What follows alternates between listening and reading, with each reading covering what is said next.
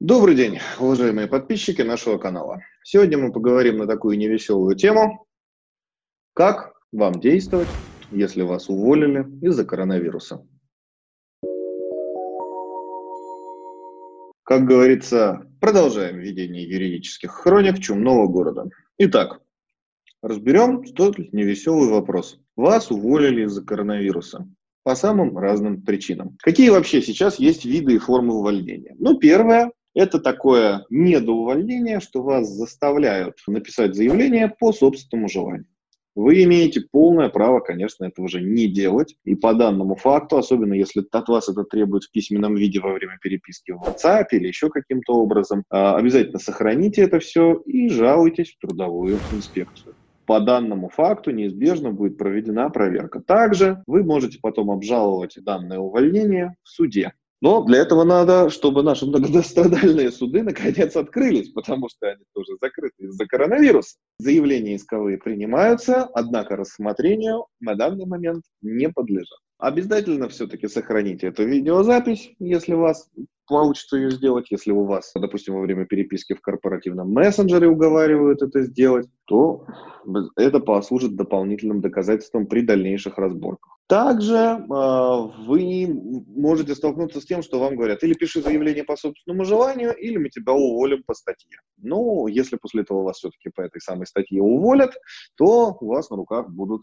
доказательства. Если работодатель на это не ведется, ну, то в данном случае имеет смысл написать э, работодателю официальное письмо с заявлением о том, что, дорогой ты мой работодатель, я протестую, что меня пытаются уволить по собственному желанию, хотя никакого желания я на эту тему не изъявляю. В дальнейшем подобная корреспонденция, конечно, поможет вам. Теперь, что касается тех граждан, которых заставляют писать заявление на отпуск по собственному желанию. Алгоритм абсолютно тот же самый. Ну и, наконец, давайте разберемся с теми, кого увольняют просто говоря, что завтра ты на работу можешь не приходить. Почему? Да потому что.